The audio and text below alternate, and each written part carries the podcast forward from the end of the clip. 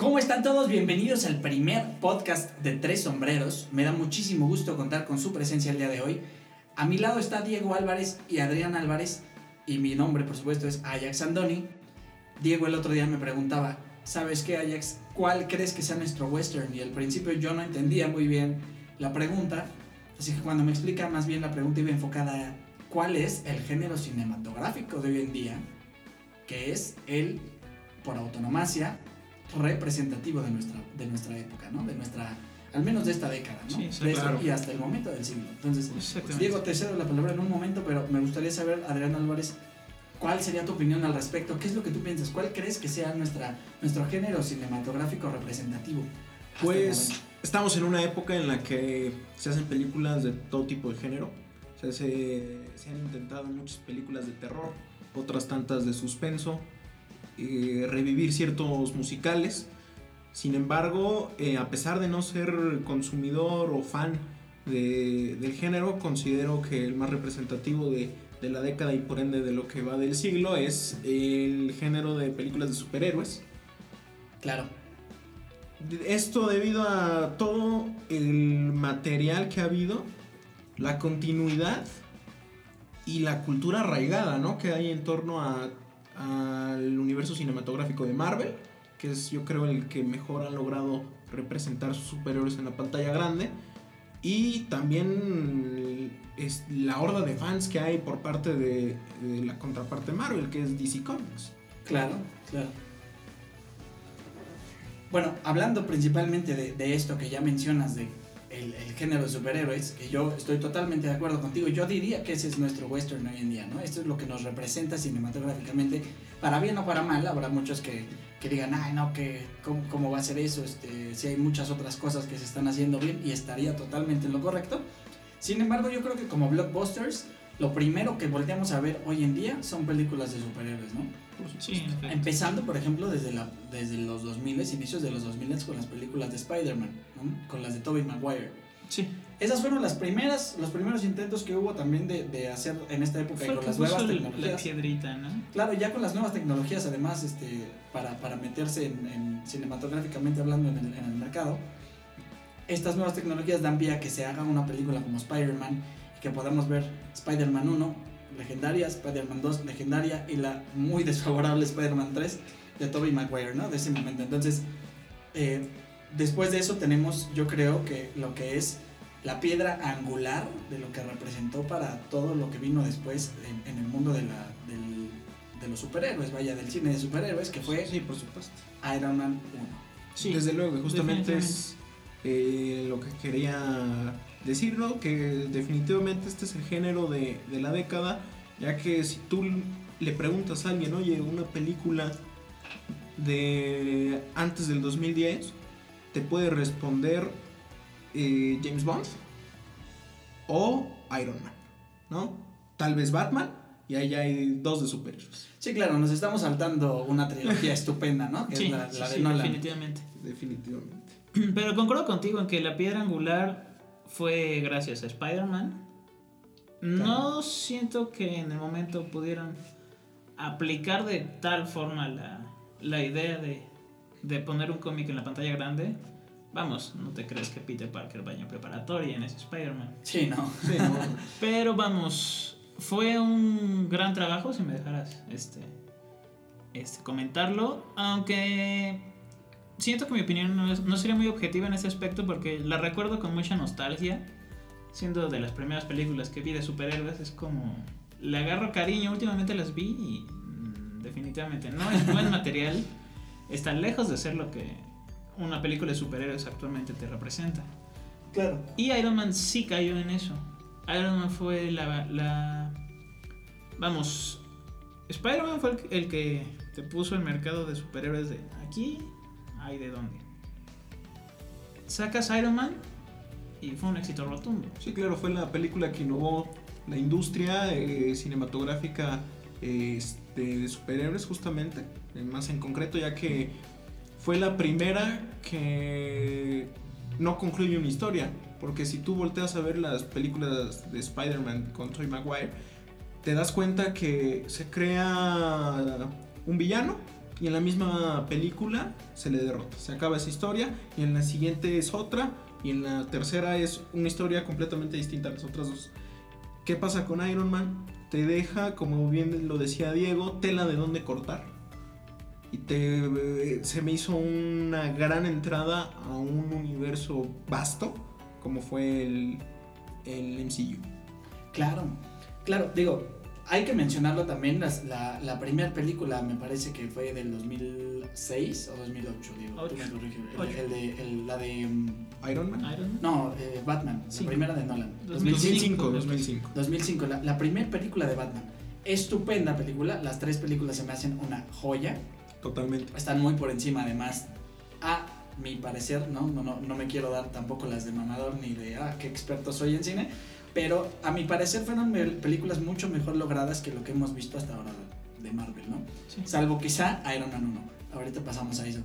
Eh, Batman, sin embargo, se me hizo todavía una película que construía un universo que ya habíamos visto previamente. No como lo hizo, por ejemplo, Iron Man. El simple hecho de que existiera alguien como Tony Stark y viéramos un personaje tan emblemático como Tony Stark en la pantalla grande, te construye un nuevo universo totalmente. O sea, un universo en el que ya puede existir algo como Iron Man. Cosa que Batman, por ejemplo, de Nolan, no estaba tanto enfocado a lo, a lo fantástico, ¿no? No estaba tanto ido a lo fantástico, sino como un poco más realista. Sí, Sí, claro, de Es un hecho, Batman que podrías creer que existe, vaya. totalmente. Y lo que quería agregar es que justamente desde la concepción de DC Comics son universos que sí, desde luego sí sientes el- la línea paralela, pero no la sientes tan lejana como es el caso de Marvel. Sí, claro. Nada que ver. Y bueno, aquí yo quería opinar algo con respecto Batman Iron Man. Siento que, o sea, el trabajo de Batman es mejor. Ah, ¿Quién dijo claramente, nada. No fue el gorrito. Este, eh, Batman fue una trilogía espectacular. Pero se encerró en solo abarcar. Desde que se concibió la idea, solo fue abarcar a Batman y el universo de Batman, no más. Claro. Lo que Marvel supo hacer fue empezar de poquito en poquito entrelazar varios superhéroes. Lo vemos al final en la postcréditos de Iron Man. Sale Nick Fury. Tú decías, no, no conozco cómics, es como, ¿y este vato quién es? Claro. Y el que veía cómics dice, no juegues, es Nick Fury, no mames. Hay algo muy bien logrado que mencionas muy bien también es que Marvel, algo que no ha hecho DC Comics al menos hoy en día, es lograr transportar sus personajes de cómics y de, de, este, vaya, incluso de juegos en su momento, a la pantalla grande y que funcione para personas que no son tan metidas en el, que no están más bien tan metidas en el mundo de los cómics, ¿no? Creo que Marvel logra muy bien eso porque hay una línea que divide muy claramente lo que hace DC Comics con lo que hace Marvel, ¿no? Al menos en sus universos cinematográficos. Si tú me respondes, si tú me metieras ya los cómics o incluso las películas animadas, pues DC se va muy por encima Sí, de ello. sí, los juegos incluso se van muy por encima de Por ello. supuesto. Sin embargo, hablando específicamente del, del universo cinematográfico de ambos, creo que Marvel hace mucho mejor que DC una cosa muy específica que es la que ha causado que DC quizás se vaya a la ruina en este aspecto, que es transportar realmente tus personajes a un mundo en el que cualquier persona que lo vea puede entender lo que está pasando en la historia, ¿no? Claro. Sí. Cosa que no pasó, por ejemplo, y ya hablaremos en su momento de ello un poco más tarde, de Batman v Superman. Exactamente. Siento que también al, al inicio en Iron Man, por ejemplo, te pongo en contexto, mi papá no conoce nada de cómics, nada de superhéroes, cero. Pero veías Iron Man y le entendía. Mi papá ya, señor y todo, nunca ¿Y tu papá ya está grande? Mm, no, me prefería no contestar eso. Este. Y vamos, entendía a cómo se iba a ir desarrollando la historia y no lo dejaban con huecos. Huecos que sí te va dejando la primera película de Batman, por ejemplo. Claro. Veías a Scarecrow y es como. oh, wow, Que es algo ¿de también muy sale? característico de las películas de Nolan, ¿eh? Hay que mencionar. Sí, sí, O sí. sea, por estos saltos supuesto. de tiempo, estas este, cosas Sí, medio pero que hay sí, de sí. Si lo veías desde- con Transformers, lo mismo. Claro. Y siento que eso fue una jugada peligrosa. Digo, viéndolo ya en retrospectiva, la franquicia fue un éxito. Pero vamos, en un mercado en el que sí tienes que explicarle a un fan más casual qué onda con tus superhéroes, pones un trabajo de Nolan a como es Nolan de complejo, sí es algo peligroso. Sí, claro.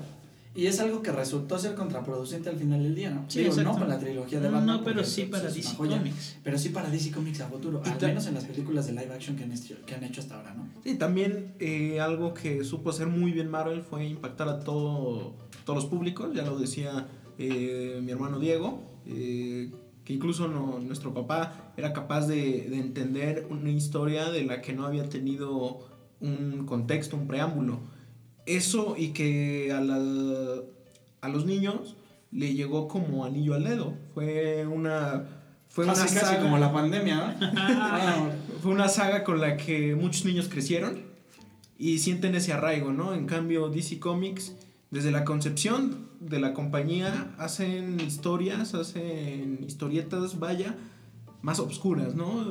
Dirigidas a un público al que quiere ver plasmado el mundo real en una manera más ocultista, más eh, idealista, con héroes que a veces, muchas veces en la vida real hacen falta, ¿no? Entonces Claro. es por eso que Marvel se presta y se prestó más a un universo cinematográfico mucho más amigable, mucho más amplio y que taquilleramente rompió varios récords, Claro. muchísimos.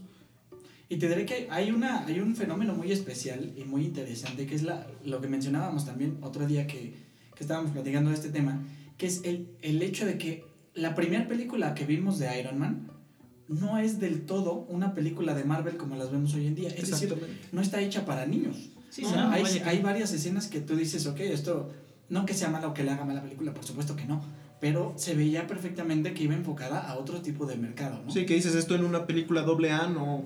No esta escena no entra en una película doble Claro. De y- salió y- como pero- B15, ¿no? Sí, sí, sí. Y de repente nos pones que las siguientes películas ya no iban a contener este tipo de escenas, pero iban a ir enfocadas un poco a un público un poco menor, o más bien querían ampliar el repertorio de, de- de clientes, ¿no? Sí. Pero es muy interesante esto porque la primera película es una joya, la segunda se logra medianamente, hablando obviamente de Iron Man, Cumple. y la tercera es un asco. Sí, Sí, no. no, la no, tercera no, no. salió de sobra. Por supuesto. Sí, por sí, sí, sí, supuesto. o sea, tenemos, teníamos, o sea, debemos decir también que el trailer que vimos de la película 3 de Iron Man supera con creces a la película como tal. Sí, definitivamente. Como en la película de Up. Creo que el, el trailer de Iron Man 2 y 3 se lograron mejor que las películas 2 Sí, y 3. claro. En la 1, espectacular, no le mueves a la película.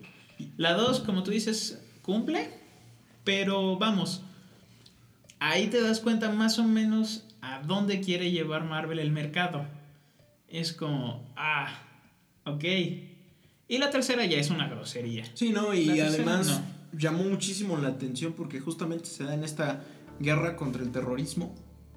Y te ponen a un. En el tráiler te ponen a. te retratan a un personaje, a un antagonista, un villano de Medio Oriente haciendo una este, revolución completamente.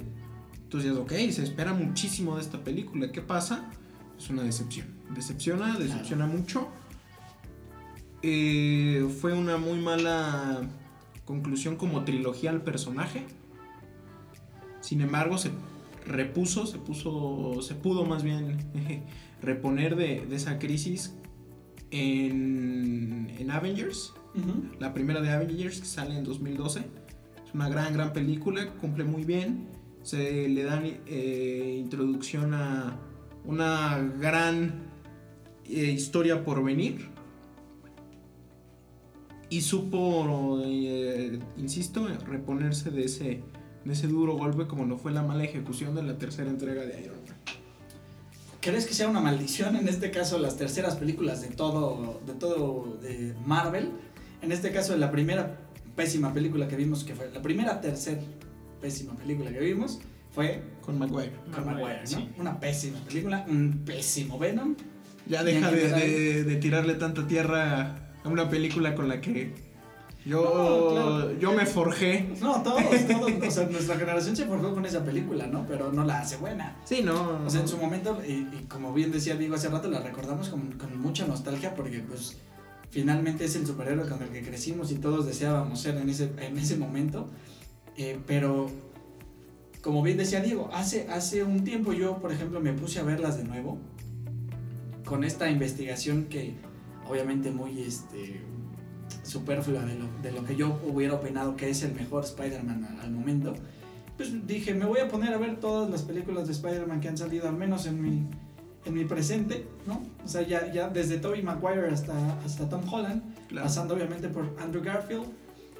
Y para mí, las mejores películas que nos han entregado de Spider-Man sí han sido las de, las de, salvo sus opiniones, obviamente, de nuevo, no, no me voy a dar las de, no, es que sabes que yo, mi opinión es la que vale más. No, pero para mí, las mejores entregas que hemos tenido de Spider-Man han sido sin duda las de, las de Andrew Garfield.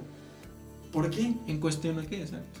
Porque sería demasiado eh, irresponsable, si quieren, decir que solamente porque es el único actor que ha, que ha este, interpretado a Spider-Man, que a la vez además, no por esa película, pero que ha estado nominado incluso para Oscars. Entonces es, para empezar, el mejor actor de los tres, ¿no? Toby Maguire no podemos decir que es un No, muy buen actor, no. francamente no lo es. de Spider-Man no, no lo vi en cualquier otra Tuvo una que otra, una que otra película, pero la verdad es que no, nada destaca. memorable, nada memorable. En Great Gatsby me parece que sale con, con Mm, DiCaprio. cierto, sí, DiCaprio, sí. sí. Pero ese sí, es tan poco memorable que vamos a recordar Y, a y se queda en la misma ciudad, se queda en Nueva York. Claro, y no, no, no lo vemos este, más que su papel del niño chillón que vimos en, en las, pri- en las primeras tres películas de, de Spider-Man, ¿no? Creo que sin es un muy buen Spider-Man y hay que decirlo porque sí crecimos con él. Fue la primera bandera alta que pudimos ver en, en el mundo de los superhéroes, pero definitivamente yo no lo pondría como el mejor Spider-Man. Sí, No. son películas que puedes recordar con nostalgia, pero ya ni siquiera son buenas si las vuelves a ver. A todos a los que les guste y de verdad amen a Tobey Maguire, les recomiendo no volver a ver esas películas en su vida. Por favor, no las pongan. Se les va a caer el Déjenlo héroe. morir se les va a caer el héroe. No desempolven sus VHS, por favor, y no la vuelvan a meter. Porque sí, la verdad es que no son, no son películas eh, muy ricas en general. Pero vamos, se tenía que hacer eso porque de no haber sido por esa por ese experimento no se hubiera llegado a los productos que hoy Ah, no, conocemos. claro, no, sí. tienen, tienen un Se, tenía que hacer, se tenía Sí. que innovar. O sea, a mí se me hace muy plausible lo que hace Marvel en una época bastante buena, bastante, eh, pues sí, eh, prometedora. El refrescar toda esta cartelera de cines que veníamos viendo.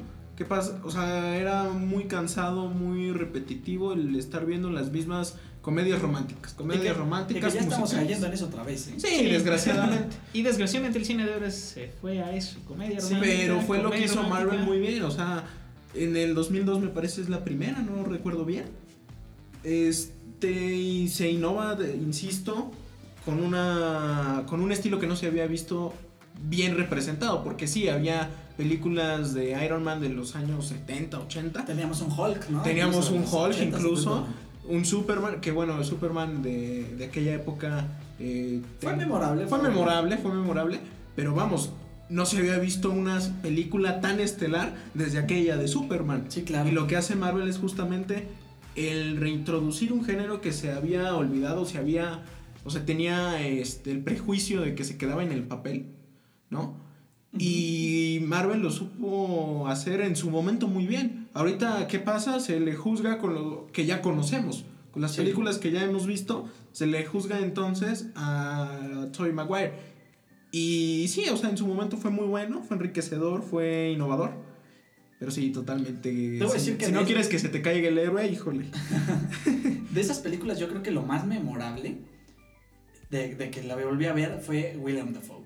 El Sí, no, Verde, por- sí, no, sí, William Dafoe, Dafoe wow. es. Y ojalá algún día el mundo de DC nos escuche y nos lo pongan de Joker porque Sí, sería sí. impresionante.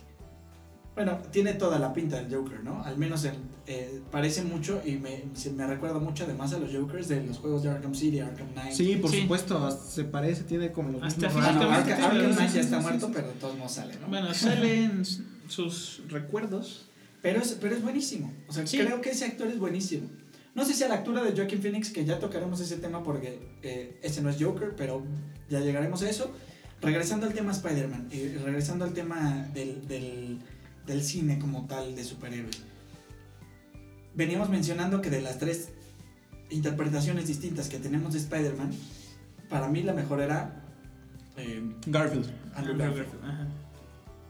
No sé si la mejor película.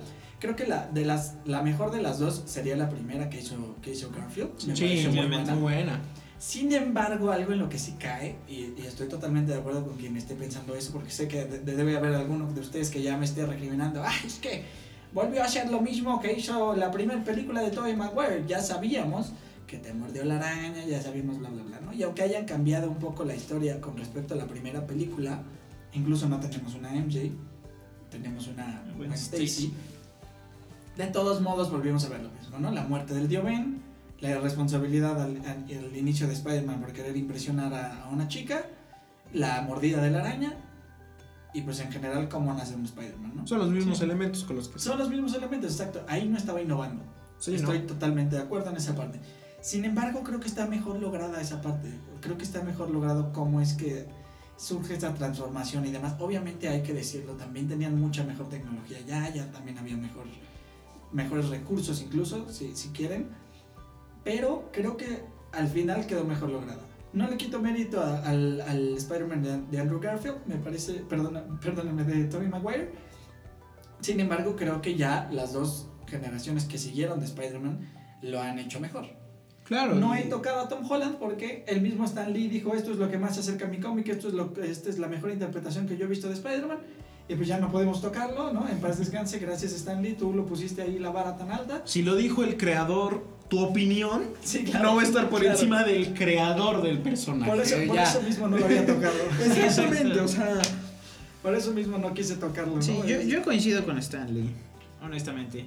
Es el mejor, es que depende, depende de, que- de qué Vamos, nos si lo ves basando, ¿no? como Vemos a- Peter Parker y Spider-Man, Tom Holland. Si Sí. quieres ver solo Spider-Man, Andrew Garfield. podría ser Andrew Garfield. Estoy de acuerdo, porque bueno, técnicamente estamos pensando en, en Peter Parker como un chico teto, ¿no? De la, de la secundaria, preparatoria, este, que este está superando y está viviendo con los problemas que tiene un chico adolescente americano. Un chico normal, haciendo ¿No? cosas de chicos normales. Sí, ¿no? O sea, Saludos. específicamente alguien que pues, realmente no es popular, es extremadamente inteligente, sí, pero no es popular y demás, ¿no? Creo que ninguno de los tres hasta ahora lo ha logrado porque Peter Parker en sí no es precioso, ¿no? Sí. Y los Peter Parkers que nos han entregado los tres han sido Hermosos. preciosos, ¿no? De O sea, buen ver. Sí, claro, o sea, es como, no, no, no, no te creo que sea un teto, ¿no? Digo, sí, no, definitivamente. Holland sí tiene ese papel porque sí, sí lo trabajaron un poco más. Y De niño tierno. Sí, de niño sí, tierno. Sí, sí, pero. Todavía le crece como un poco dices, Es, voy de acuerdo contigo en que como un cúmulo de los dos, si hiciéramos un promedio, el promedio más alto quizás sí sería el de Holland, ¿no? Que es Sí, exacto. un buen Peter Parker, un buen Spider-Man. Andrew Garfield yo creo que sería un excelente Spider-Man Y un y Peter un medianamente mediocre. bueno. No, Mediocre. Medianamente bueno Peter Parker. Es ¿No? que siento que llevaba el papel de Spider-Man a una Peter Parker, no, no lo separaba. Entonces, yo siento que quedó a, a deber en cuestión de. Peter Parker. Y Tom Holland, vamos, juzgando a Spider-Man como todo el cómic, no que solo quedarnos con el héroe también. Tienes el lado fuera del traje, quitándote la máscara. Hay un Peter Parker. Claro. Y vamos, el que logró mantener El equilibrio. Ajá, Tú- tú, te dirías más bien por el El equilibrio. equilibrio. Yo creo que la que me dio un mejor impacto visual y la que me dio un mejor legado, al menos a mi persona de, de- de- un Spider-Man, sí ha sido al momento Andrew Garfield, ¿no? Hay, va- habrá más películas también de, de este Spider-Man. Homecoming, la verdad es que fue buena. Far From Home, Mm, ay leve. Sí. Ay leve. Creo que esa sí nos quedó de ver. Falta No. Home Alone. Home Alone. Vamos a ver qué onda con esta. Pero, bueno, no, mejor no. no, pero va a haber una tercera, ¿no? Me parece que sí. Sí, Sí, me parece. ya firmado una tercera. Bueno, si estás contando Civil War y Avengers. No, no, no. O sea, una No, en solitario. de- exacto. Ah, que- ok. de Tom Holland. Según yo faltaba uno. Entonces, si viene una más, hay una oportunidad más de, de reivindicar. Y a ver si logra superar la maldición de la tercera película de Spider-Man, ¿no? Porque Sí. en el caso de Andrew Garfield la cancelaron, ¿no? De, de- de plano fue como, vámonos, No esto ya, adiós. En el caso de Tobey Maguire, la hacen, pero es una pésima película y dicen, ¿sabes qué? Bye bye. Y en este caso vamos a ver una tercera película de Spider-Man que vamos con todas las expectativas porque la verdad es que es un buen Spider-Man, yo no digo que no. Sin embargo, tenemos ahí en la mesa que quizás sí, quizá no. Claro. Sí, exacto. Es una moneda al aire actualmente. Y por lo vasto que es el MCU, creo que, híjole, no sé ¿En qué pueda caer? en qué pueda caer o en... Sí, sí, sí, por, por tanta variedad de personajes que hay. Eh, no, sabem- no sé por lo menos yo qué esperar de, de aquella película. Sin embargo, espero que, que cumpla, que cumpla, que esté a la altura de Infinity War, que se pueda comparar a Infinity War en temas de- de emoción, de emociones causadas. Y pues nada más, o sea, tampoco... También, más bien, sale la, la duda, ¿no? La incógnita de ahora quién va a tomar la batuta de, de Iron Man, ¿no? De, de este líder que encabeza a este grupo de superhéroes. Sí, eso es lo que siento peligroso. Yo no pondría a Spider-Man como el nuevo Iron Man. No, sería... No, no, no, no. Es Pero ahí tenemos, ahí sería un tiro al pie. En la última película, en, en Endgame, nos presentan de hecho a, en la última escena, en el funeral de Tony Stark, tenemos a, obviamente, a, a- nuestro nuevo Spider-Man, ¿no? Después en las películas tratan de hacerlo ver como un nuevo Spider-Man, pero como que sí llega, perdóname, como un nuevo Iron Man y llega Sí, como pero que no. no. Es todavía muy responsable, muy inmaduro. Obviamente en este momento no puede ser eh, líder. Sí, no, definitivamente no. de los Avengers. Sin embargo, nos ponen a, a Pepper Potts ya como Esta con mujer su empoderada, traje. carajo. Sí, ya, ya, ya tiene un buen este un buen look, ¿no? Vaya de, de un nuevo Iron Man como tal. Tenemos además a Iron Lad, en caso de que lo vayan a convertir así, que es este chico que Tony Stark en la tercera película, que es lo único que le hace canon para mí. Sí, de hecho. Este, meten a Iron Lad y este, bueno, al, al- al chico que él rescata en la tercera película está ahí en su funeral. Y técnicamente él también podría ser un nuevo Iron Man. Tendremos que ver cómo se manejan eh, con, esta, con esta nueva etapa del universo del, del MCU. Ahora, hablando de las cosas que podrían ser y no son, o que vamos a esperar a ver que sean, tendríamos que volver al tema Batman y tocar el tema Pattinson. O Pattinson. Hay que darle el beneficio de la duda, se lo merece. Sí, Me claro. hace un actor talentosísimo. Sí lo es, sí lo es. Ah, y para seguridad nuestra, me parece no va a ser canon, entonces. Es un Bueno. buen- una buena forma para experimentar. Digo que eso se puede cambiar en cualquier momento. Sí, ¿no? O sea, sí. estos dicen, esto ya es canon, esto ya no es canon, como le pasa a nuestro queridísimo Star Wars, que Oh, parece Star que ya la, la- la última trilogía ya no va a Sí, ser canon. no, gracias a Dios. O al menos hay rumores de ello, entonces ese será un tema para otro día, Star Wars será un tema para otro día, pero hablando específicamente ahora del cine, del, perdón, de Batman y de Pattinson, tendremos que remontarnos un poquito más atrás al Batfleck, ¿no? Me parece un excelente Batman. Digan lo que digan, es un Sí, excelente. Batman. Y no nada más por el argumento pedorro que tenemos muchos de que no, pues es que es el que más se parece físicamente a Batman, ¿no? Pues es como así, o sea, podría poner a cualquier sujeto entonces y me podrías dar esa misma. Ese eh, esa misma Ese argumento. argumento pedero. Pero no, creo que como, como Bruce Wayne no se me hizo memorable. No, se, se me medio hizo bueno, cree o sea, que- como que no, cumplió. Medio Sí, Yo siento que le faltó mucho para. como que cumplió, ¿no? Cumplió y no, no secas. sobresalió. Sí. Pasó y sacó el. Pero seis. también teníamos la batuta muy alta anteriormente con Christian Bale. Sí, E definitivamente. incluso con Lego Batman, ¿no? Ah, Lego Batman, sublime. Sublime. No, pero, pero una vez llega Batfleck ahí a, a tomar la batuta y decir yo voy a ser el nuevo Batman, yo me voy a meter en este papel, lo hace muy bien como Batman, es uno de los mejores Batmans. Sin embargo, hay que decir que ese es más el trabajo de el coreógrafo y del director más que De. Batman y de Affleck, ¿no? Creo que se logró excelente. El trabajo de Snyder eh, fue muy bueno, eh, hablando específicamente de las escenas de Batman. La primera vez que vemos a Batman de Affleck eh, en BBS, que es esta escena en la que bajan de las escaleras y están tratando de sacar a las chicas que están como encerradas en la jaula. Y las chicas no quieren salir de plano de ahí. El policía dice, ya, ya la salvamos, ya, ya capturamos a este chico, ya está encerrado. Salgan de aquí. Y ellas no, y vuelven a cerrar la puerta. Y tú te quedas, pues, ¿de qué está pasando? Y hay una escena justamente en la que la morra se está muriendo de miedo viendo hacia la pared. Y vemos a espaldas del oficial a Batman. Y esa escena. Esa escena vale la pena el boleto de la película, digan lo que digan. O sea, Sí, es definitivamente. increíble cómo la lograron. Sí, yo Suicide siento que Squad. logró bien. Suicide Squad. Preferiría que no lo hubieras tocado, pero ahora- ahorita vamos para allá. Este, siento que tienes toda la razón. Es un Batman que desde la primera escena dices, ay, güey. Sí. Yo siendo un criminal, la pienso dos veces. Y eso es ¿no? lo que representa Batman en Sí, los cómics, en las películas, en todos lados. Tiene que representar el Ese antihéroe, ¿no? claro, por supuesto. Siento que lo logró bien para gente y fans más allegados a Batman y a sus cómics. Basándonos en un fan casual, no entendía nada de, de BBS.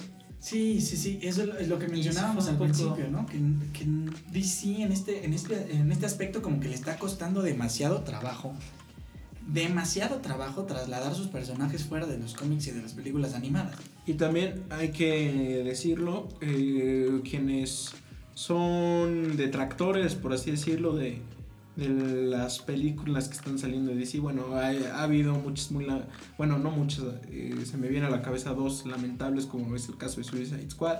Aquaman se me hace, híjole, híjole, un, un error eh, experimental. Pero los detractores de las películas de DC son eh, dos tipos de personas. Amantes de Marvel y pseudofans de DC. Digo pseudofans porque, bueno, son personas que no tienen este... Vamos a Eh, decirle bagaje, ¿no? Ajá, este bagaje de, de leer eh, las historietas o, o no saben o no tienen, el- o como yo, que no tenemos el conocimiento de, de, de todo el universo de DC Comics y esperamos que las películas sean, estén a la altura o que se le superen a las del MCU. Por eso es que yo no puedo, yo no me siento capaz de hablar de, de, de- de estas películas de, Ben Affleck. A mí en lo personal no me gustaron en lo absoluto. Precisamente porque yo no tengo este bagaje de, leer cómics, yo no Sí, soy claro. clavado en, en el tema.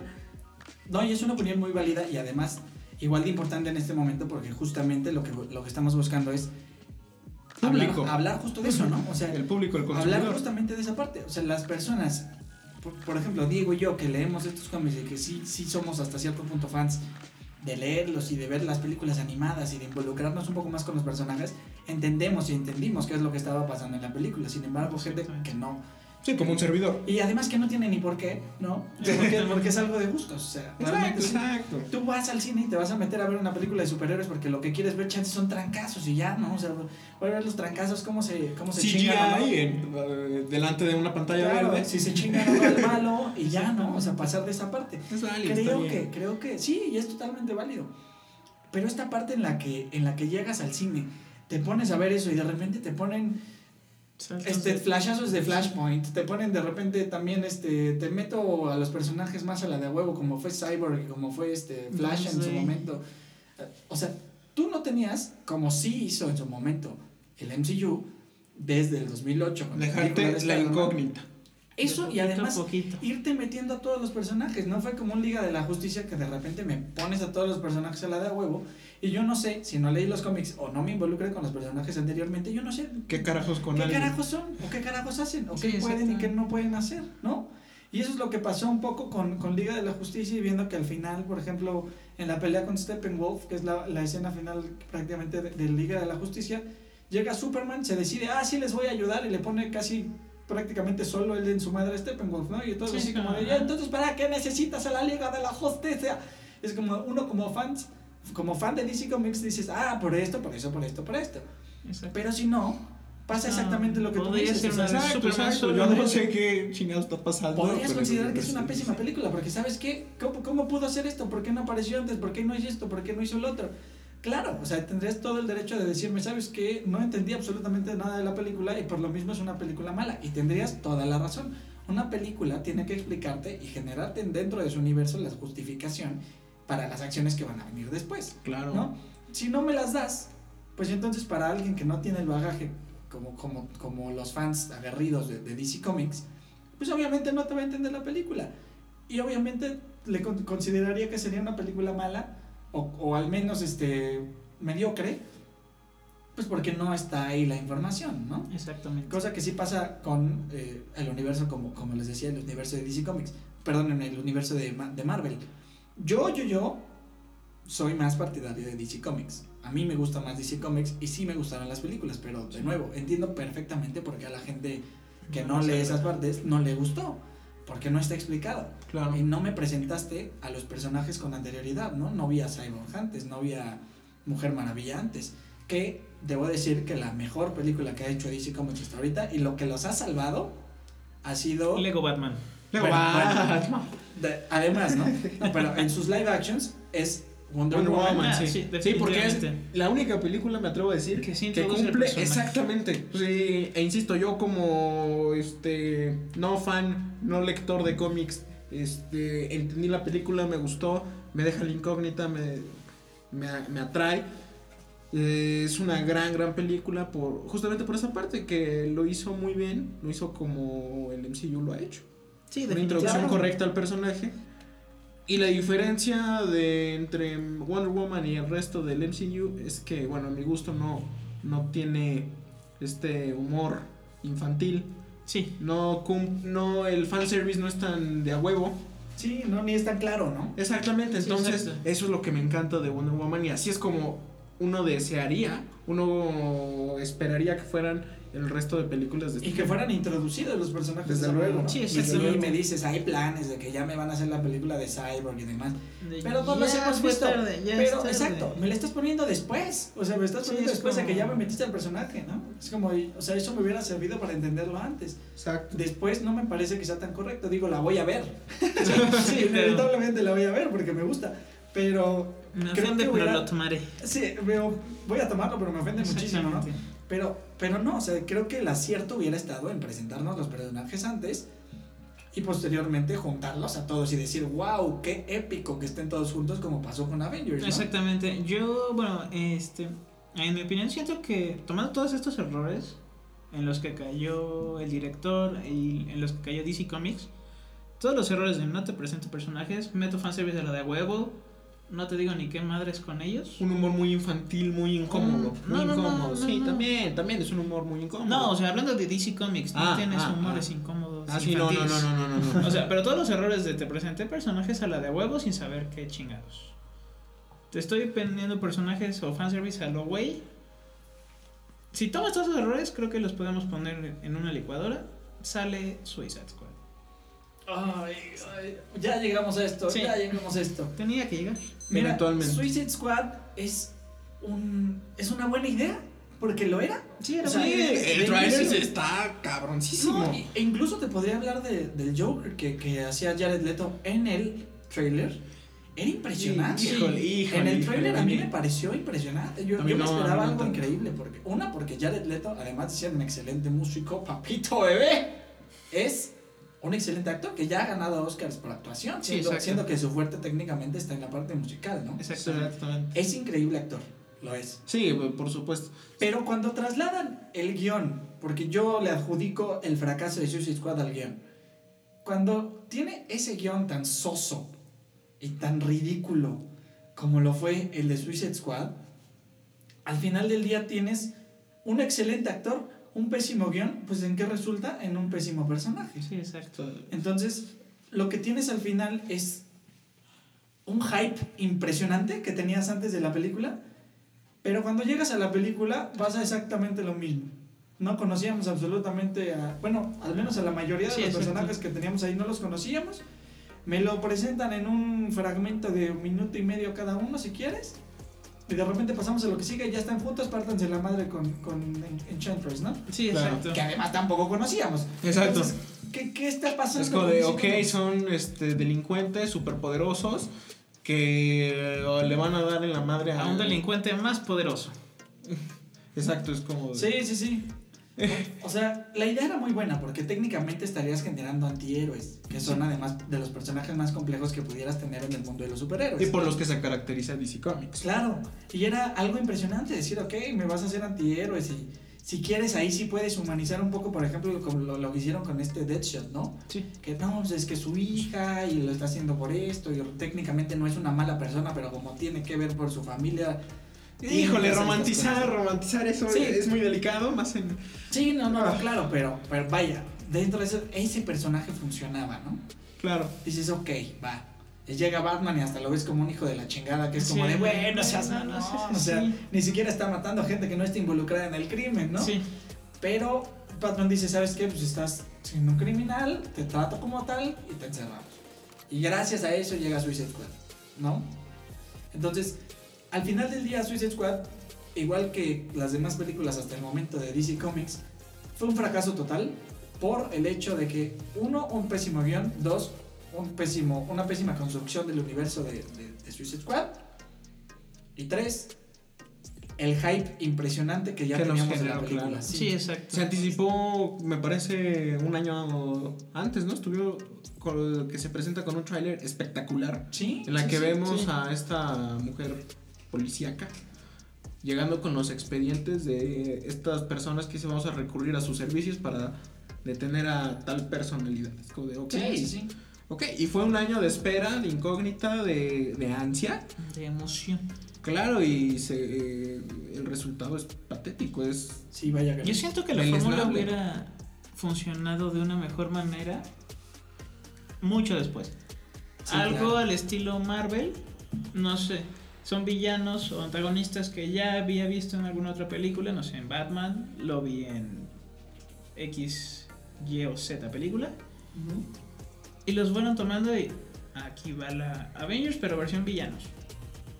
Hubiera funcionado mejor así que ponerte todos los Claro, personajes de y además que Marvel ya te había trazado el camino de cómo es que se hacían ese tipo de películas. Sí, ¿no? exacto, o sea, era sí, cosa de agarrar sí, tus sí. personajes Y y... Marvel además invirtió mucho tiempo en hacerlo. O sea, yo creo que el error de DC estuvo en tratar de hacerlo diferente. En cinco años, cinco años Marvel- después, 10 años después, ¿no? Que, Sí. o sea, Y con tenemos- resultados inmediatos. Claro, y tenemos un 2008 Iron Man y tenemos un, este, después que vino eh, Thor, llegó también Capitán, Capitán América, América. llegó también, es- bueno, y ahí nos presentaban Guardians of Galaxy también. Guardians of Galaxy, o sea, ahí nos van presentando, ¿no? Pero hablando específicamente de Avengers, ya teníamos una película de... Para, para cuando se estrena Avengers, ya nosotros habíamos visto a Capitán América, ya habíamos, A tres ya habíamos personajes. visto a Thor Y ya habíamos visto a Iron Man. Y además, que son los tres, vaya, más fuertes, podríamos decir, que estaban ahí, ¿no? Claro. ¿Qué fue lo único que no vimos de los personajes este, chidos y que quizá nos hubiera gustado ver, pero no funciona tanto? Hawkeye.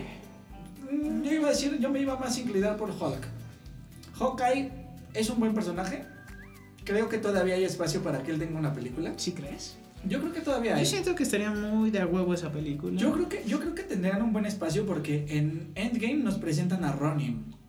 O sea, Sí. ya este Hawkeye que ya se transformó en, en- vaya, en lo Sí, más sí. agresivo y lo más vil que podría ser.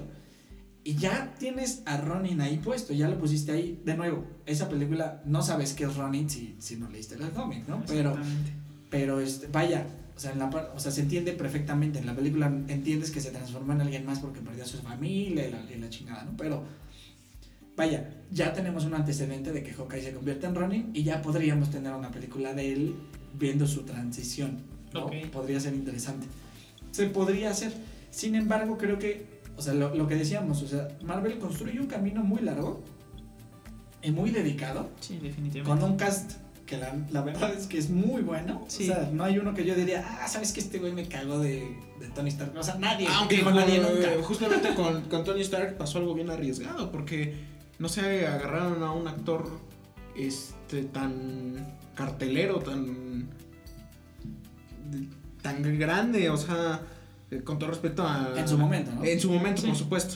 Eh, es un actor que si tú lees su biografía pasó por cosas bien trágicas, incluso Igual- pasó igual- por la cárcel. Igual que Tony Stark. Eh, sí, O sea, Le quedó como y, una- y- y le quedó como Sí. al dedo hasta en la parte física. Se parece, Sí, se parece al cómic. O sea, creo que es impresionante ese cast, ¿eh? O sea, es, es una de las mejores cosas que pudieron haber hecho. Una vez que metes a Tony Stark, perdón, ¿ves? Me confundo ya. Al mismo, al mismo- al actor de Tony Stark, a Downey. a, a Robert Downey Jr., lo metes para hacer Tony Stark, lo personifica impresionantemente. Claro. Lo mismo que pasa, por ejemplo, Con- en el mismo universo de Marvel, con Chris eh, Evans. con- además de Chris Evans. Chris Evans todavía podría estar dudable, pero yo le dejaría totalmente el, el papel, o sea, lo hizo impresionante, Sí, lo hizo increíble. sí, sí. Pero creo que todavía podemos ver y hay camino para que haya otro Capitán América, ¿no? Sí. Cosa que sería difícil con Iron Man, ¿no? Va a ser Deshacerse. difícil. No, también Como va a es ser difícil, difícil. asimilar otro Capitán América. Sí, claro, claro. Pero a mí, al menos, igual y es mi opinión personal, ¿no? Pero a mí se me haría un poco más fácil, Más digerible. más digerible, vaya, sí tener un nuevo Capitán América que un nuevo Iron Man. Pero aún más difícil va a ser ver un nuevo, y preparen los tambores, un nuevo Wolverine. Sí. No, Sí, no, sí, no, sí, no, man. E- Este, este compadre, actor, Hugh Jackman. Hugh Jackman. Jackman, este hombre nació para interpretar a Wolverine. Claro. Logan. Claro. Y curiosamente es el que menos se parece en cómics, hablando de MCU. Sí, no, porque O sea, Wolverine es es chaparrito, chaparrito, está mamado, ajá. Pero, Y pero este güey es un padrotote. Es un enorme, perro. 1.90 y no sé cuántos. Es un toro. Es un- sí, o sea. Ahora sí que es un toro, ¿eh? Es una, es una hecho un bestia. toro. Pero sí va a ser muy difícil encontrar otro Wolverine. Claro, y, y se va a tener que hacer, ¿eh? Porque, Sí, no es O sea, necesario. es, es, el- es, es uno de los mejores junto con, con Ian, este, junto con Magneto y junto con eh, el profesor X, vaya. McAvoy. O Eh. el viejito. No, los dos, ¿eh? Los dos. Sí, McAvoy son- también lo hace muy bien. Los dos Magnetos y los dos, Los y los dos, sí. este, profesores están impresionantes. La verdad es que mis respetos para esos actores y ojalá se quedaran mucho más tiempo con el personaje.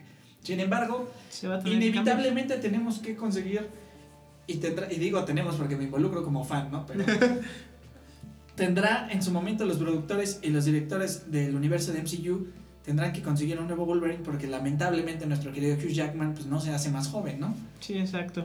entonces una de las mejores películas además que he visto también que hizo el MCU fue Logan Sí, sí, sí. impresionante esa película ¿por qué? Definitivo. porque no nada más vemos madrazos porque sí los hay y hay unos madrazos impresionantes excelentes Vaya madrazos. Sí, señores increíbles, madrazos. ¿eh? increíbles. Pero lo que también tiene, que es muy valiosa esa película, es la parte de la construcción de los personajes. Sí, exacto. La, La de- primera parte de la película es La decadencia de- personajes. Y la Sí, sí. decadencia De todos los personajes. Claro, claro. Veías antes en las películas de X-Men a un profesor de no te preocupes, estoy aquí, todo va a salir bien. Y ahora con demencia. Y ves al profesor con demencia sufriendo encerrado en un contenedor, es como, ¿qué? La, la mente más Sí, o poderosa sea, del la mente más universo poderosa y con una enfermedad y con una enfermedad así de peligrosa. ¿no? Sí, o sea. Es, es, es impresionante esa parte. Te explican además, bueno, no te lo explican, pero hacen mención a, la caída de la mansión y a la caída de los De X-Men. los ¿no? X-Men como tal. pero es impresionante. La verdad es que es impresionante. Esa película está excelentemente bien lograda. Gran Los villanos están gran bien. cast. Gran cast, además. Muy buen cast. Disculpen, ya, ya, se- ya se fue. Ah, este que pasó. Eh, gran cast, gran guion, gran fotografía. Digo, es quizá lo más débil de la película, pero no es malo. Sí, no, no es mala.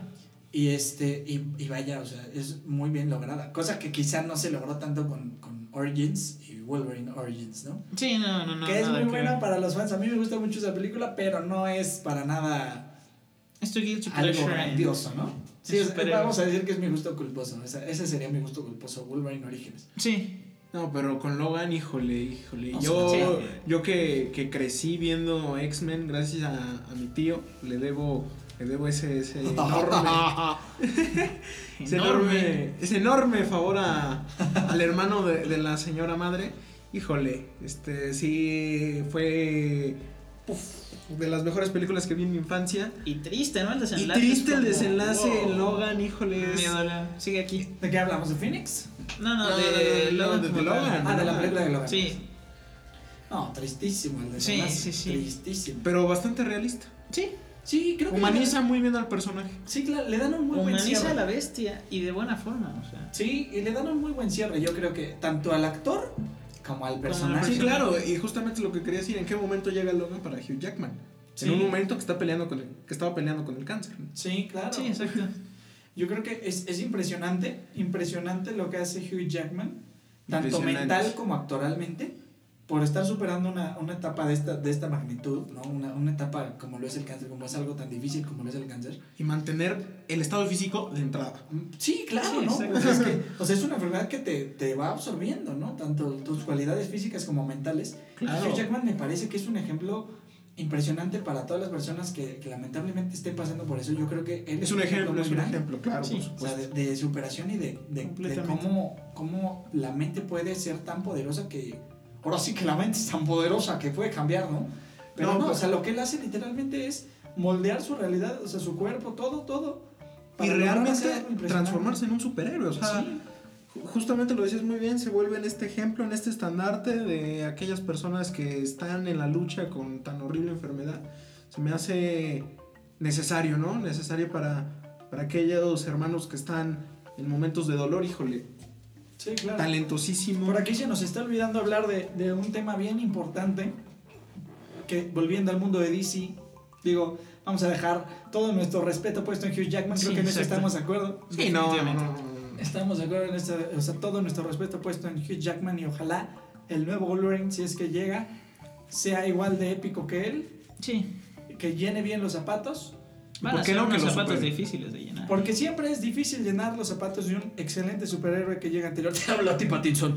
Y, este, y bueno, esperemos que lo hagan bien, ¿no? Sí, definitivamente. Pero aquí se nos está olvidando hablar de un tema bien importante, Deadpool. que no sé si lo... De, ahorita hablamos de Deadpool, pero un tema, un tema bien importante que no sé si yo lo consideraría dentro del cine de superhéroes, pero inevitablemente por el contexto que le dieron tenemos que verlo así, que es en este caso la nueva película de Joker con Joaquin Phoenix. Dejemos algo bien en claro, tres puntos bien en claro. Uno, fue una excelente actuación, Excelente película. es una muy buena película, es una Muy bien. excelente fotografía, es un excelente guion. Sin embargo, hay algo que, que no me cuadra, diría Carlos Vallarta.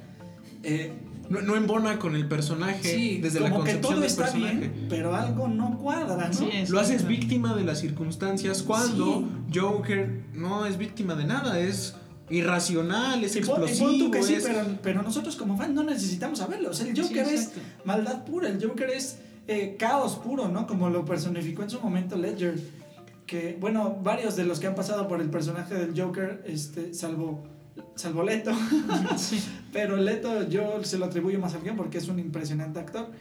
Pero ya, ya pasaremos a eso. El Joker de Joaquin Phoenix, creo que funciona perfecta la película. Sin embargo, no creo que debimos haberlo visto como un Joker. ¿Por qué Mm. no? Porque Joker, como bien dices, es una e- es un personaje que no necesita justificación para su maldad y siempre ha sido así. Y siempre lo hemos visto como el caos puro, no sabemos ni quién es, ni de dónde viene. Hay obviamente en los cómics teorías de que si se cayó en un balde de, de, De ácido. de- bueno, de desechos tóxicos de, de, da- de X y razón, ¿no? Que si ya estaba loco, que si fue víctima de las circunstancias. Pero todas son teorías al final del día, Sí, ¿no? exactamente. Incluso hay una que dice que son, que son tres Que Jokers son tres, distintos. exactamente. que son los hermanos que vimos en Gotham, en la serie. No, por esos ejemplo, son- Gotham lo personifica Sí. de otra manera. Excelente el Joker de Gotham también. Vaya, Menos sí. en la última temporada, la verdad es que no me gustó tanto, pero... Sí, Pero, pero cumplió. pero Jeremiah Valesca, Sí, la verdad sí. es que estaba... Es que justamente es, un- es el Joker de Jeremiah y es el de. Jerome. Jerome. Ajá, y el de Jerome. Y en la película de Joker, yo debato un poquito esa parte de que no necesitaba introducción. No la necesita siempre y cuando él sea el antagonista de una película. Al él ser el protagonista de su película, sí necesitaba esa introducción al personaje.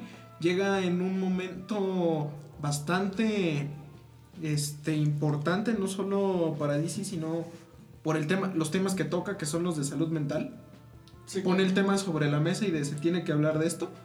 Lo hace de muy buena manera y aprovecha el personaje porque la intención nunca es eh, revivir la imagen o hacer uno nuevo, es aprovecharse del personaje para hacer una película de estas circunstancias. Y lo hace también que no sientes la línea paralela, como lo decía anteriormente, de Marvel. Claro. Lo siente, o sea, lo sientes completamente real, que no sé si a ustedes les pasaba, pero a un servidor sí. Cuando escuchaba Gotham City, se sacaba de onda, es como, ah, sí es cierto, o sea, no, no, es, No es Nueva York, es Sí. un mundo Ese yo, paralelo. creo, ese yo creo que fue el problema al principio. Igual estoy hablando yo como fan, Exacto. pero, pero digamos, técnicamente el Joker no necesitábamos ver algo así. Que fue una excelente actuación y que fue una muy buena película, claro que lo es. Y en efecto, estoy de acuerdo contigo en la parte de que, obviamente, si tú tienes un personaje principal y tú vas a ser el personaje principal de esa película, sí necesitamos el contexto de tu personaje. Sin embargo, creo que esta película de Arthur Curry Sí. viendo, viendo Gotham eh, en los ojos del Joker, o bueno, del que técnicamente sería el Joker, que en este caso fue Arthur Fleck. Arthur Fleck, perdón. Este. Curry, no sé de dónde saqué el apellido Curry. este. Vaya, en este caso, estamos viendo, obviamente, la justificación del personaje, sin embargo, no es un personaje que vayamos a poder meter en un. Universo no. En un universo en el que exista Batman. Sí, no, no, No, no. es que Pero la no idea podemos. no es- No, claro que la idea es esa. Pues, pues estamos viendo a. a Ah, a Bruce Thomas Wayne. Wayne. No, estamos la idea a era representar Wayne. un, Vemos a un Joker. Wayne. Sí, los vemos, pero más por casualidad de cierto modo. Por colateral, por sí, daño colateral. exactamente, o sea, la idea no, o yo Sí, no, siento que no, era introducir introducir, Batman. un Batman, no era... Ah, no, no, la película en ningún no. momento se trata de Batman. No, exacto. Sin embargo, sí estás trabajando con los personajes del universo. Ah, sí, exactamente. Entonces, Porque te digo, se aprovecha del personaje, no busca en ningún momento ser parte de un Sí, no, no universo. busca meterlo en algún universo, yo siento que... Vamos, al estar hablando de un personaje de DC Comics, tienes que meter personajes de DC Comics. O sea, no, no fue como Además del principal. no fue O como sea, en el caso de It que vamos a sacar algo que se parezca a la novela de de este se me fue el nombre del novelista de terror. Stephen King. Stephen King. Stephen King. Te iba a decir Hawking. disculpa. Stephen King. Sí, eh, o sea, no es el caso como si lo fue en It. Este, ok, quiero poner este tema sobre la mesa, es que se hable de la parte humana detrás de, del Joker. Y voy a hacer una película del Joker, no voy a hacer una película de, eh, del universo de DC, Joker, no voy a hacer una película de un universo en el que Digo, exista hay que mencionar que Deben. Sí, claro. O sea, no va a ser una película no canon. es. Sí, no, O sea, debe de existir la familia Wayne porque existe en el universo del Joker, pero es precisamente para aprovechar al personaje. Porque Pero entonces sí tendríamos que separar a Joker del Joker que vamos a ver en las siguientes películas y en las que ojalá esté excelente en las siguientes entregas, ¿no? Sí, exactamente. esperemos, esperemos, sinceramente yo, yo lo dudo. Ay, cuando me enteré que firmaron para una segunda entrega, Híjole, Sí, eso va a ser muy es muy peligroso, arriesgado. sí. Yo 90% seguro va a ser un fail. Digo, salvo la actuación, ¿no? Porque eso ya sabemos Sí. que es impresionante, pero estoy muy de acuerdo contigo en la parte de que es, va, a ser una, va a ser una cosa muy arriesgada hacer una segunda película de una primera que fue impresionante. O sea, Sí. fuera de Solito parte- te pusiste la fuera de, hasta mi, arriba. fuera de mi corazón aguerrido de, de fan o de lo que quieran ustedes de, de no ponerlo, o quizá yo no le llamaría Joker como tal, pero estoy de acuerdo con ustedes en que nada más es porque lo estoy viendo de, en los ojos de un fan, ¿no? Pero va a ser una cosa muy peligrosa que hagan una segunda película de una primera que fue excelente, porque si no resulta, arruinas la primera, Sí. ¿no? Bueno, podrías aplicar el método de escape de Esto Star ya no Wars. es- Esto ya no es canon. y Sí, ya. no, no, no, pero, pero es peligroso. Y además es peligroso porque si seguimos trabajando con los personajes, llámese en, en su momento, quizá metamos a Jim Gordon, o que, a Jim Gordon, que también metamos a Harvey Dent, o que metamos a, Bruce Wayne. a Bruce Wayne, o que sigamos metiendo a Alfred, o que sigamos metiendo a cualquiera de estos personajes que ya son tan emblemáticos del universo de Batman. Si lo seguimos trabajando en la segunda película, inevitablemente ya tendríamos que hablar de que está dentro del universo de Batman. Sí. Claro. Y este Joker ya no podría estar dentro del universo de Batman. Si quieres, podría estar dentro del universo de Batman en su momento de lo que fue Nolan. Pero porque por la parte realista, no porque vaya empatado en, en ningún otro aspecto. Pero como estamos viendo algo tan realista como lo es la- las enfermedades mentales y, y la segregación Exacto, incluso exacto, de los enfermos mentales, creo que eh, tendríamos que meterlo en un universo que no sea fantástico. Vaya, no lo podemos meter con un Batfleck. Exactamente, es justamente no, lo que te quería decir. Justamente me arrebataste la- las palabras que no es una película de ciencia ficción. Es una película eh, de, de superhéroes para por el universo realmente. Pero no es una película que recurra a un CGI, no es una película que recurra a recursos, valga la redundancia, externos al plan, a los del planeta, ¿sabes? Sea, no, no toca ningún tema de... No se construye un universo fantástico. Exactamente, exactamente, o sea, no, no es de ciencia ficción. Y justamente se me hace una película de concientización de lo, lo que realmente son las enfermedades mentales. Este, lo toca de una manera muy cruda.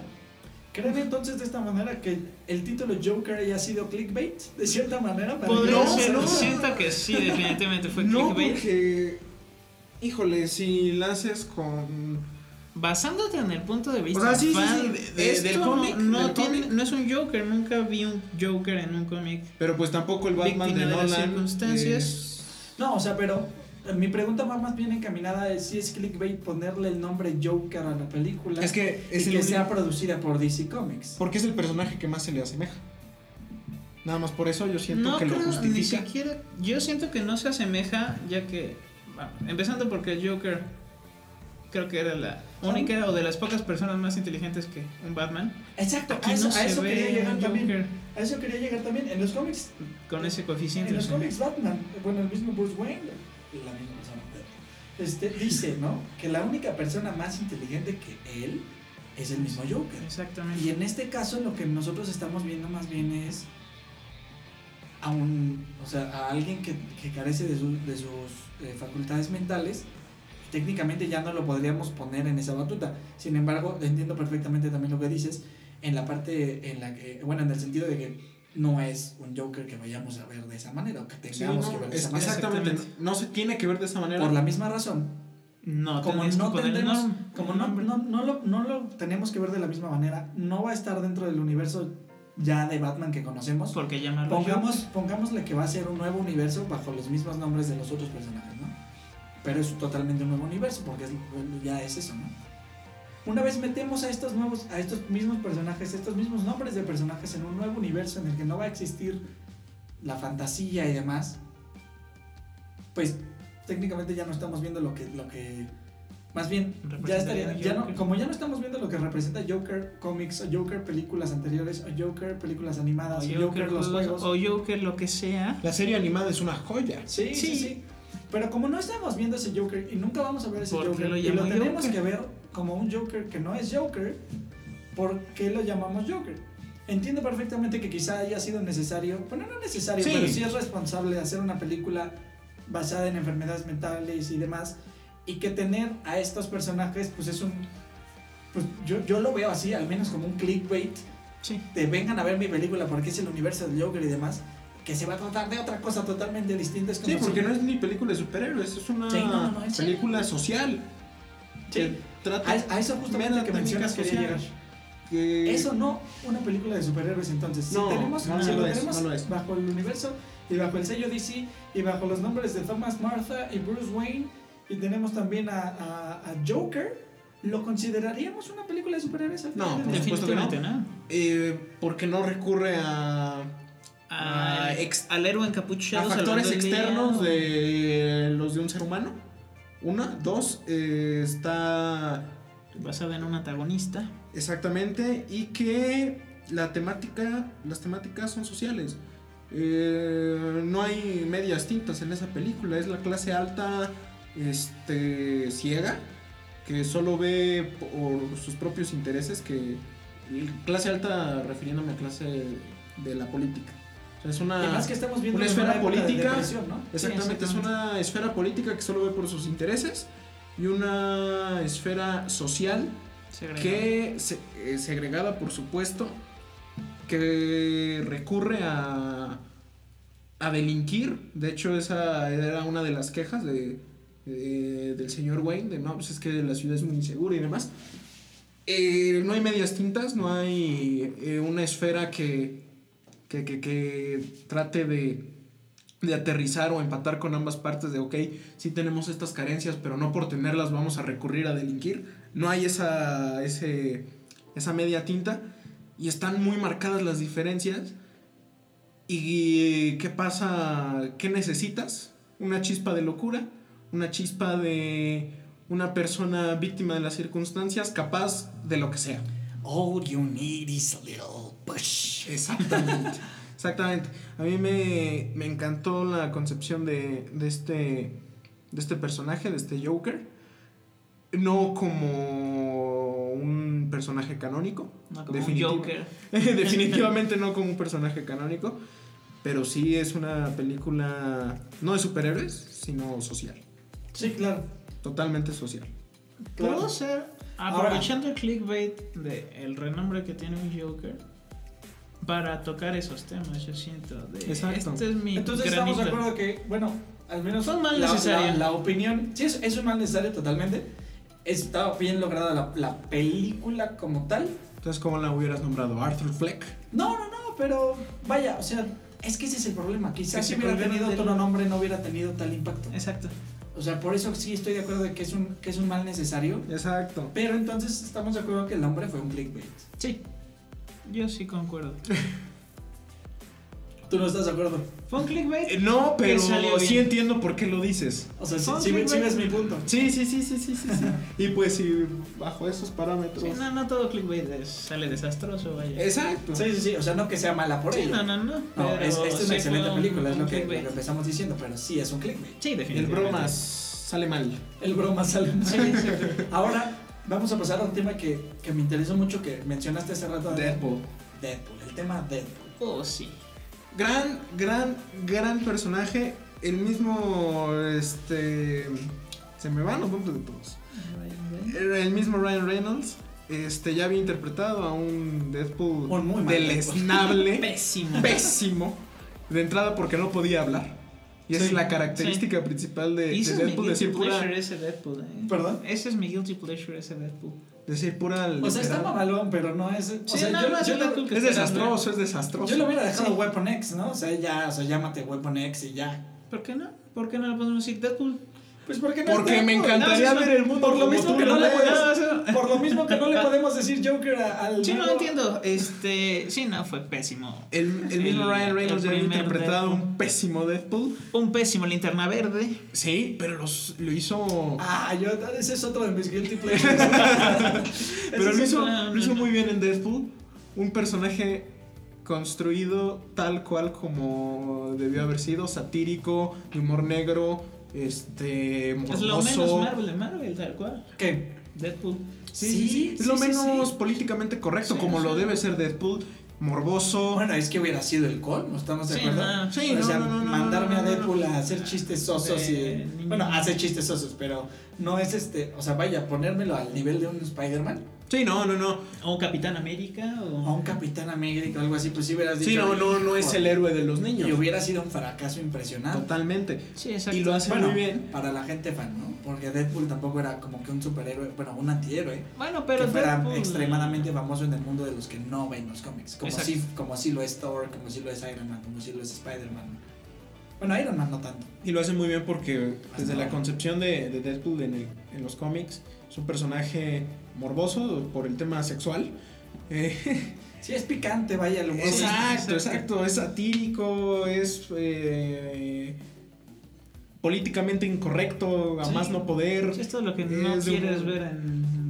Es el humor sí, negro exacto. hecho un personaje. Es un antihéroe en su personalidad misma. Totalmente, Sí, ¿no? totalmente. Y no un antihéroe como el que veríamos quizá con Venom, sino, sino es un, algo muy especial lo que tenemos Sí, sí, sí, tal cual. Porque además es- me el invencible, ¿no? O sea, igual y no tiene superhéroes más allá, perdóname, este superpoderes más allá de la de que es healer, que se cura y demás, pero es inmortal prácticamente, entonces Literalmente es inmortal. literalmente es inmortal, entonces es como pues simplemente no, o sea, ¿Qué le haces? ¿qué le haces? Y eso pues además le da un toque muy valioso de que pues sea como es, ¿no? Sí.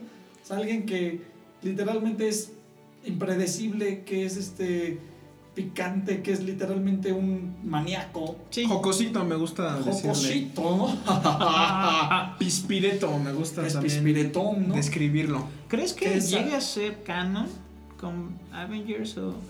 La verdad yo creo que esa trabajos. oportunidad ya hubiera estado puesta y hubiera funcionado muy bien, a mi parecer. Y me encantan los guiños que ¿Qué le hace. no podemos decir este, Ah, sí, los de- nombres de esos personajes. de- no de- tenemos los derechos. En la primera película hay una escena que no, que dice como de... Ah, rima con Wolverine. Ah, sí, ¿A quién le tuve que llevar las bolas para tener mi película?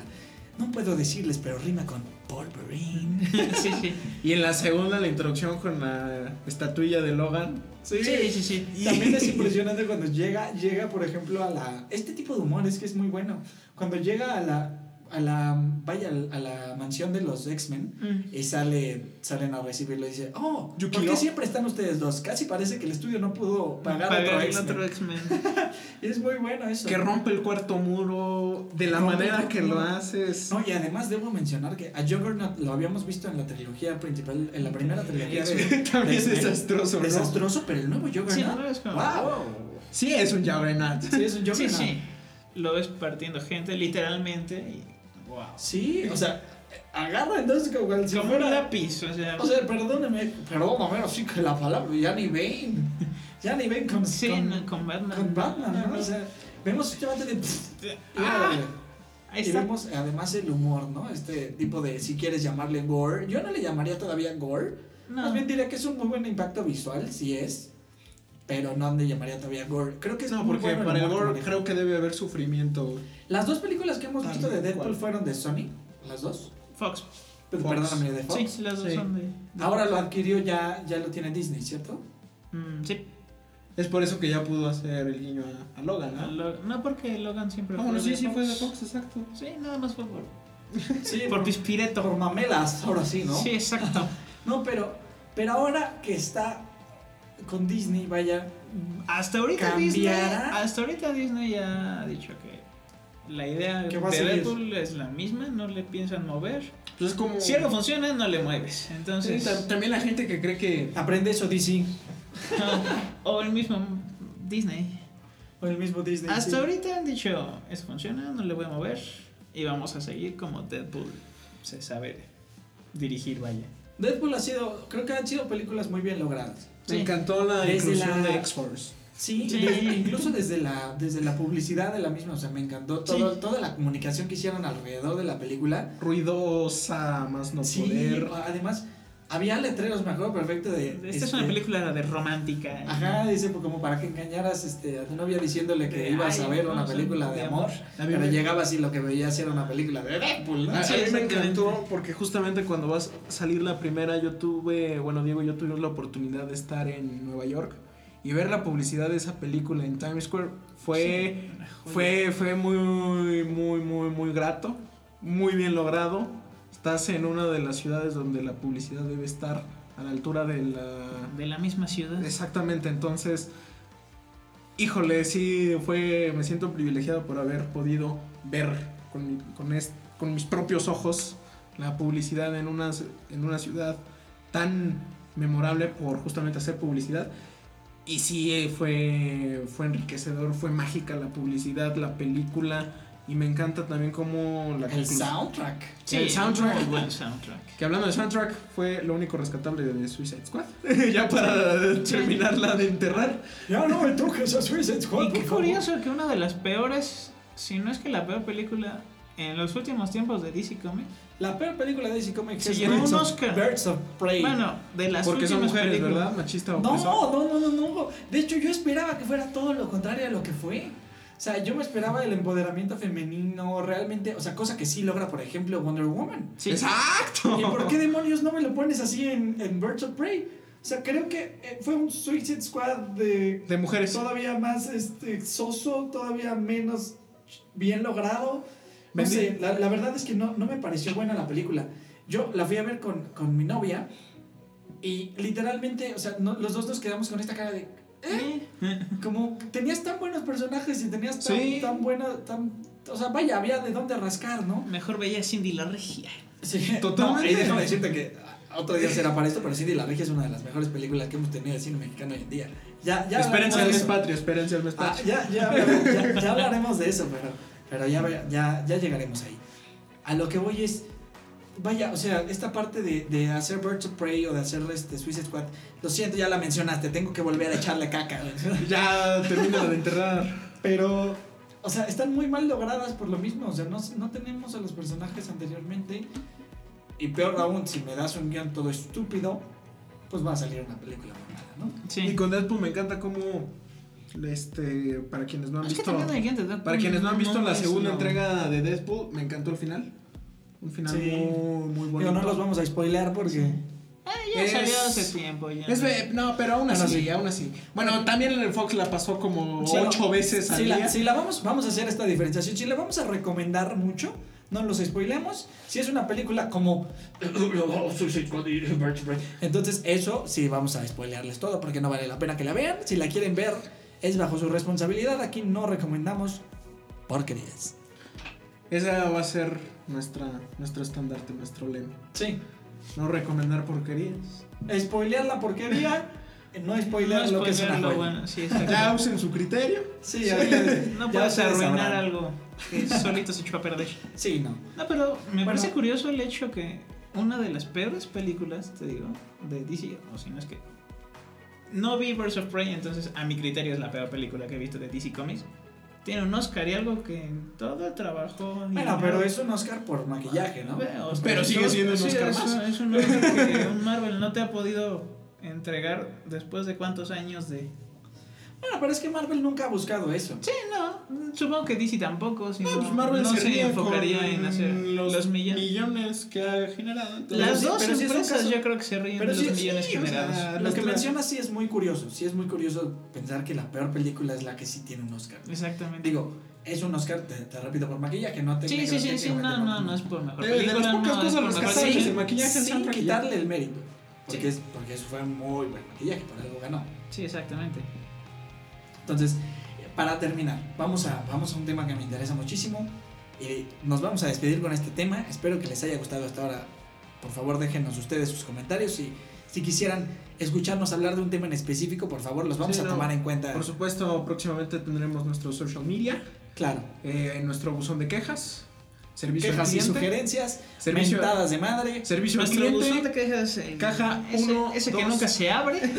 caja 1, 2, 3. Eh, bueno, también para aclarar que no solamente vamos a hablar de películas, Sí. va a ser muy variado. Eh, igual el social media va a ser para estar en comunicación con ustedes, nuestros oyentes. Y bueno, vayamos al tema Ajax. Este último tema que quiero tocar es uno que ya se acerca más a, a lo que estamos esperando más que cosa hoy en día. Ya lo tomamos con anterioridad, pero quiero que le demos un closure, que es esta parte de Robert Pattinson con Batman. Yo vuelvo. Para mí, para mí, y no nomás es porque, ah, fecha niño rata, es que tú eres bien mainstream, que que a mi personaje favorito de todos es Batman. Me encanta Batman, lo- me fascina Batman. O sea, vivo, respiro, quiero ser como Batman, ¿sabes? O sea, pero, pero creo que estoy esperando y no esperando nada a la vez. O sea, a mí me gustó mucho el Batman de Affleck, no me gustó su Bruce Wayne, pero me gustó mucho su Batman. Como ya lo dije, es un tema más de coreografía y de, y de vestuario y demás, y de fotografía que del mismo Affleck. Sin embargo, no me disgustó. El Alfred, por ejemplo, de esas películas también se me hizo impresionante, Sí, se me hizo muy bueno Excelente. muy muy bueno. Pero tendríamos que pasar a la parte de no vamos a hablar de quién es el mejor Batman porque Nos Nunca vamos, se va a llevar. a hacer una. sí va a ser otro un Porque tema unos para van a decir va a ser el de las El de Lego. Classic TV. Series, el Lego Batman, el de la serie animada que amigos. al dirigido por Tim. Burton o cualquier cosa, ¿no? O sea, el Cualquiera Batman, de el esos Batman tres. pezón. Pero lo que, a lo que voy es, vamos, estamos esperando una de las películas de uno de los personajes más emblemáticos en la historia de los superhéroes, ya, de cualquiera de las dos. Si no es que el más emblemático en la historia de, de cualquiera de las dos partes, el más mainstream. Ahora, Pattinson, estoy de acuerdo contigo, Adrián, en lo que decías hace rato, es un excelente actor. Por un supuesto. excelente actor. Ha ganado varios premios, ha tenido papeles muy buenos. Sin embargo, creo que la- le ha costado con- muchísimo y Carga carga- la cruz de. La cruz de Crepúsculo. la cruz de Crepúsculo, exactamente. Creo que aquí, y es el único personaje que podría darle El levantón. el levantón y decirle, ok, me separo de Edward Cullen, Edward Brillosito Cullen, para pasar a ser Batman. O sea, es un peso que él tiene que considerar y que, está, que es bastante grande y es Claro. bastante pesado. O sea, puedes quitarte, quitarte por completo el ser Edward Cullen y ser el vampiro este, adolescente, a pasar a ser uno de los superhéroes más emblemáticos del cine de superhéroes y de los superhéroes en general. Ahora, mi duda es: ¿en qué época, eh, a, qué altura de la línea temporal va, va a estar situado? Por lo que hemos visto, tanto del Batimóvil, que es un muscle car, eh, y de la Batimoto, que es de los mismos años, de los 60, no se me haría descabellado que, eh, tam- eh, pensando también en la segunda entrega de, de Joker con Joaquin Phoenix, que sea del universo. O sea, ¿qué- No se me ¿tú haría que descabellado. No, creo que- no, no creo, pero no se me haría descabellado si eventualmente se cruza. Ha- Habría que verlo porque sí, o sea, el- los directores y los productores en su momento de Joker dijeron que no se iba a Que cruzar en ningún momento con Batman. Le Sin hace guiño a embargo- la familia Wayne porque tenía que hacerlo. Exacto. Sin embargo, en ese momento no estaba planeada una segunda película. Sí, exacto. Exacto. Entonces, sí podríamos Podría. ver algo así. No Sin sé. embargo, a mí, en lo personal, no me No, gusta. no me agrada. A mí tampoco, sin embargo, no se me haría descabellado. Sí, bueno, pero también tomaron este, en cuenta eh, tu comentario de los vehículos atemporales. No. No son atemporales. Bueno, o sea, sea, no siendo actuales, vaya. Exacto, exacto. Está curioso porque en alguna otra serie, este, Gotham, Ah, sí, con el. el Batimóvil, o sea, te estás Es un basando Mustang en modo- es- 2015. ajá, exacto, es una ciudad De los un Gotham 70 o- ochentera, setentera, Sí, sí, sí. ochentera. Y ves un Mustang 2015 es como. Sí, o Eh, sea, tú dices. Sí, o sea, el, bueno, el vehículo no en sí te re- no, no refiere a la actualidad. Ya pero tomando también tenemos esos que, guiños. tenemos que pensar que Gotham es extremadamente fantástica. Y Sí, también, pero- volteando al vestuario, perdona que te interrumpa, el vestuario de Pattinson no es un vestuario, no es una armadura como la de Ben Affleck. No lo ves tan moderno, lo ves un poquito más clásico. No, pero los, los que se han visto en las fotografías son los que se espera después Y además, añadir creo, en creo que, creo y que hasta ahorita lo que hemos visto son fanmates. Sí, Sí, sí, esa pero- máscara que parece casco. Sí, lo que hemos visto creo que hasta ahorita son fanmates. Entonces tendremos que sí, esperar. tendremos a que ver. esperar a ver qué. Yo la verdad anuncian. espero que hagan una excelente película y que, y que sí sea memorable. Sin embargo, ya dijeron que no va a ser canon y la chingada, ¿no? Porque pues parece que la aceptación de Pattinson no está siendo muy buena. Con justa razón, si quieren, los que no han visto las demás películas de Pattinson y que no han visto que es un excelente actor. Sin embargo, creo que, o sea, sí tiene espacio la duda, ¿no? Claro, sí hay un sí. espacio para la duda, como siempre lo habrá para los personajes más emblemáticos en el cine. Sí, exacto, es como. Vamos. No estás interpretando cualquier personaje X. o sea, Sí, exacto, Batman. No es como que mañana me fueras interpretada a Wolverine. Ah, no es cierto. Ah, No, la pero- humana. Pero ¿no? estamos O sea, de acuerdo con eso, ¿no? O sea, exacto. creo que tiene un estandarte, tiene la vara muy alta. Sí. La verdad, tendrá que alcanzarla.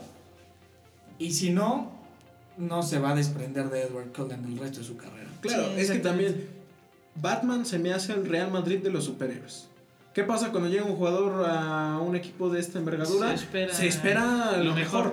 Y si Claro. tiene el balón, se espera que de donde esté le pegue y meta gol. Sí. Lo mismo pasa con los actores que interpretan a Batman. Se espera que sea memorable, que sea el mejor, o sea, y con justa razón. Sí, pues, claro. Tanto lo- aquellos clubes como Batman son, se me hace la élite dentro de sus respectivos sectores. Y, y esperemos también que sea memorable. Yo insisto, no se me haría descabellado que fuera del universo de Joker. Espero que no. Espero estar equivocado. Eh, y ya. eso. bueno, si lo manejan bien se los podríamos perdonar. Pero al menos como están las cartas puestas ahorita, Mm, Sería- lo mejor sería diríamos dejarlo que sería separado. una- claro. Al menos como vemos las cartas puestas ahorita, sería un error. Pero bueno, muchachos, Con esto cerramos. Con esto cerramos, nos despedimos el día de hoy. Espero que les haya gustado muchísimo nuestra primera entrega de Tres Sombreros, que lo hayan disfrutado, que se hayan reído, que se hayan enojado. Y bueno, esto fue todo por hoy. Recuerden que nos pueden dejar cualquier queja, cualquier Sugerencia. En ese buzón bueno, que nunca también- abrimos. que nunca vamos a abrir porque En ese buzón. Oh. Y pues esperemos este sea el comienzo de algo, de algo enorme, estamos seguros de ello. Con esto no- nos despedimos. Eh, no todo va a ser, insisto, de, de, de la cultura eh, Cinematográfica. geek, cinematográfica. geek, sí, claro. Vamos a tocar ciertos temas, unos con el debido cuidado bastante polémicos, con la preparación adecuada, eh, tocarlos con, con el debido respeto, la debida delicadeza. Con esto nos despedimos. Y los temas también, ¿no? Definitivamente. Y bueno, muchísimas gracias por habernos escuchado. Esto fue todo. Yo soy Ajax Andoni. Me encuentro con Adrián Álvarez y Diego Álvarez. Les mandamos un abrazo y los queremos ver triunfar. Compartan, compartan. Hasta luego.